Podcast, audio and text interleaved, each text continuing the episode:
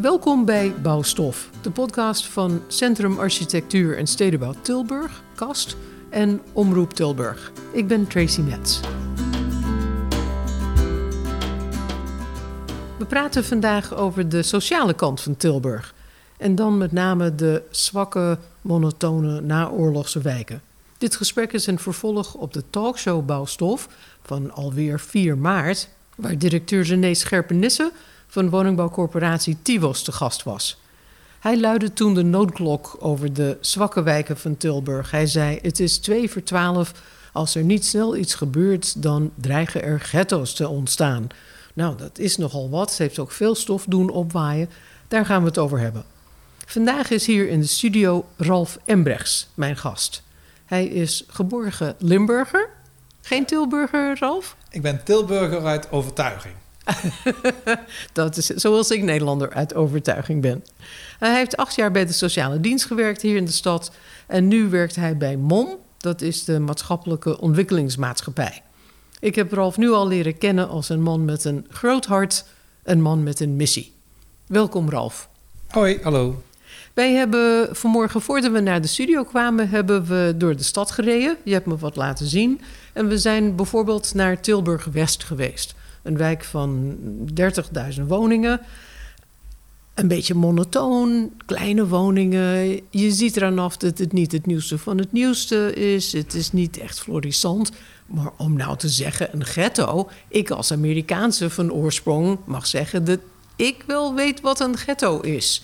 Nou, ik zie hier geen ghetto's. Wat zie jij als je door Tilburg-West rondrijdt? Ja, ik zie geen stenen, ik zie de mensen. Uh, ik, ik, mocht acht jaar ook in, in Tilburg-West. Ik ben gaan houden van de Westerlingen. En uh, ik zie de gezichten achter de voordeur, waar ook wel ellende zit achter de voordeur. Hè? Het is een huis waar heel veel mensen wonen, of een wijk waar heel veel mensen wonen met een laag inkomen. Uh, en zeker met bijna twee crisissen achter de rug hebben die mensen toch wat tikken van het leven gekregen. Dus, maar ik zie ook de kracht van mensen. Dus ik, ik uh, ik snap waarom we uh, aandacht vragen om te zorgen dat het niet erger wordt. Maar mensen die in die wijk wonen, zien het niet als een achterstandswijk. Die wonen daar gewoon. Die hebben daar een huis, die hebben daar hun leven. En dat er niet alles pluis is, dat snapt iedereen wel. Maar ja, ik ben trots op de Westerlingen en op Tilburg West. En ja, dan woon ik er nog niet eens, maar ik mag er al, werken en proberen de goede dingen te doen. De aanleiding voor die talkshow was een rapport van de landelijke koepel van woningbouwcorporaties, EDES. Daarin stond we boeren achteruit met de volkshuisvesting. De zwakke wijken worden zwakker, de betere wijken worden beter. Zie jij dat ook in Tilburg gebeuren? Ja, ik zie de kloof tussen, tussen arm en rijk, tussen gezond en ongezond, tussen mensen die een baan hebben en mensen die werkloos zijn. Uh, mensen die bezig zijn misschien wel met met het leven en mensen die bezig zijn met overleven, zie ik groter worden. En, uh, en zelfs vlak voor corona hadden we toch economische voorspoed. En zelfs in die tijd werd die kloof alleen maar groter.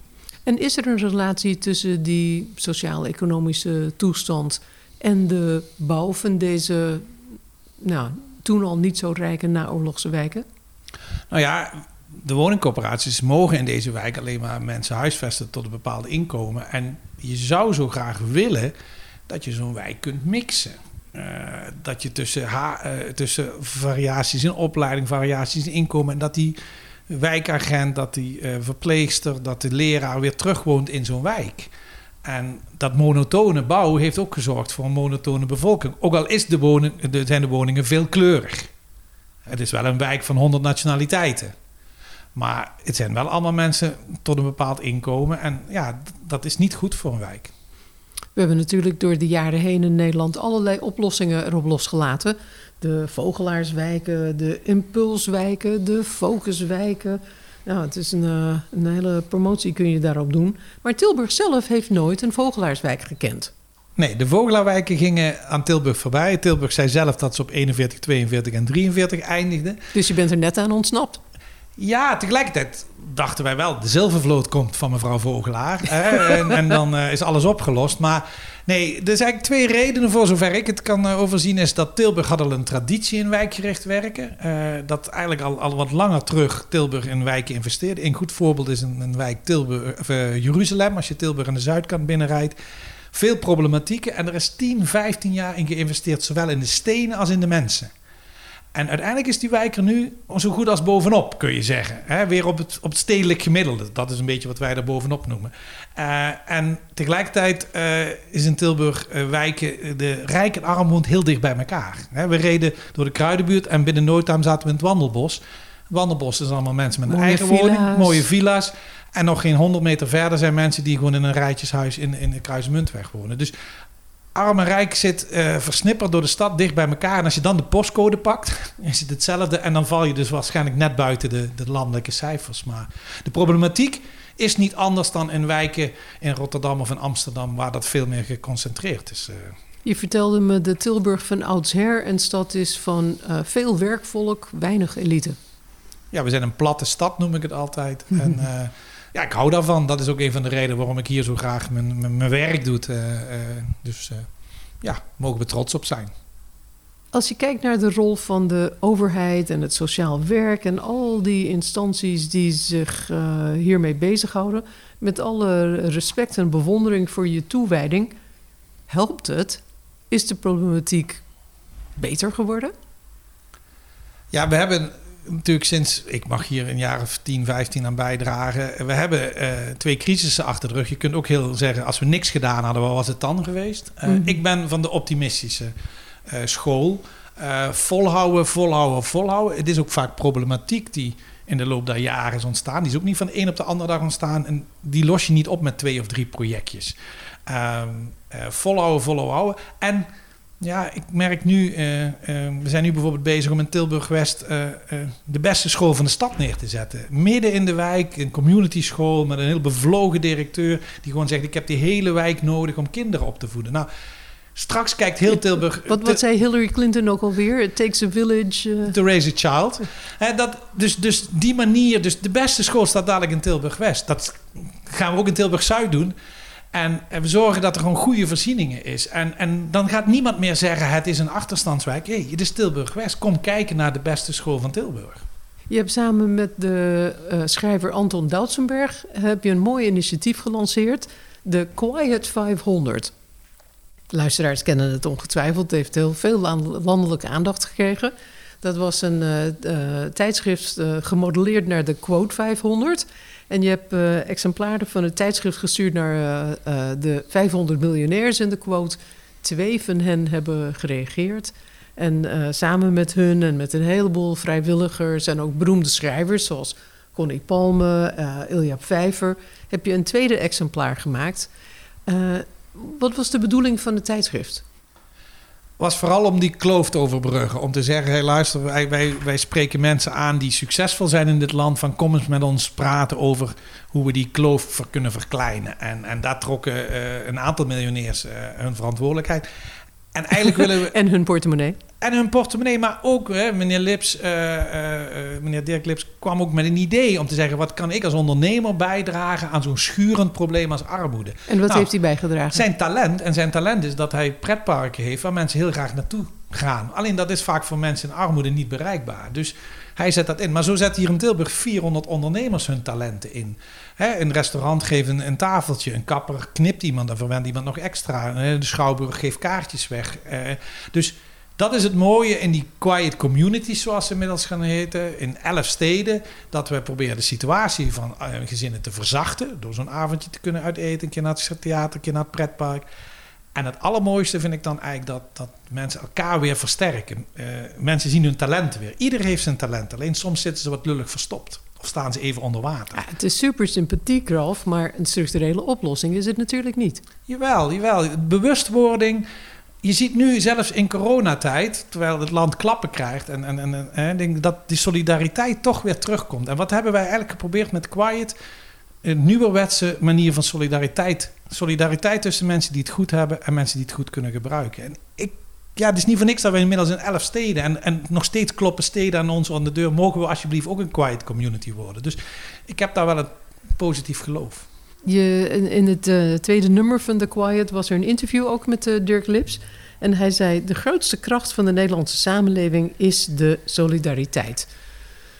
Geloof jij dat nog na jaren, de, vele jaren waarin we onszelf hebben overgegeven aan de neoliberale markt? We zijn wel doorgeslagen de laatste twintig jaar in het ikke-ikke-ikke-tijdperk. En hè, mensen, wij gingen we klant noemen. En dan gaan mensen zich als klant gedragen. Zelfs bij de sociale instellingen. Dan denk ik, jongens, jongens, jongens. Ehm, eh, ja, dat is echt twintig jaar lang de verkeerde kant. Aan de andere kant zie ik gelukkig heel veel initiatieven nu toch weer van de jeugd van vandaag. En mijn twee dochters horen tot die jeugd van vandaag. Die weer zeggen: hé, hey, luister, uh, bezit is een hele, krijgt een hele andere definitie. Een auto of een huis kun je ook delen. Nou, en dan denk ik van... Hoe oud zijn je dochters? 19 en 21. En uh, zij staan nog aan het begin van die land. Maar wat voor ons vroeger misschien was... Oh, ik graag een eigen huis, graag een eigen... Ja, kan nu misschien wel op een andere manier van solidariteit. En het mooie is, in, in mijn wijken, in Tilburg-West, in, in, in de Kruisen... zie ik ook op straat- en buurtniveau mensen voor elkaar zorgen. Als je aan mensen vraagt... Ja, Tilburg-West is heel groot. Maar de Kruisenmunt of, of de Valeriaanhof, dat is het wijkje, dit buurtje. Ik zeg gekscherend wel eens, je, je, je netwerkje is degene die je gaat vertellen met lief en leed wat er aan de hand is. Dat zijn de twee straten om je heen.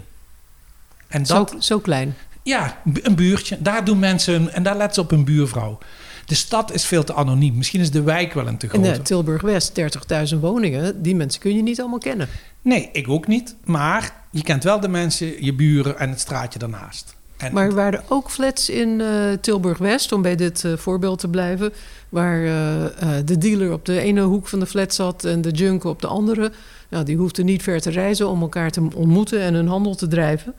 Er zijn natuurlijk wel onderdelen van deze wijk... die wel echt in de richting van een ghetto gingen... om met René Scherpenissen te spreken. Helemaal mee eens. En daar moeten we ook mee stoppen. We hebben in die zwakke wijken ook allemaal mensen geplaatst met zorg mensen die, die allerlei met problemen. Met problemen, met, met uh, verwacht gedrag. En die, die laten we dan weer wonen naast de ander, omdat dat de enige woningen zijn die de woningcorporaties hebben. En dan krijg je een stapeling van problematiek. En nou, gelukkig, ik zie dan ook de positieve voorbeelden dat we op de, op de, op de wijk, waar ik ooit het mompandje uh, hadden wij daar in de wijk.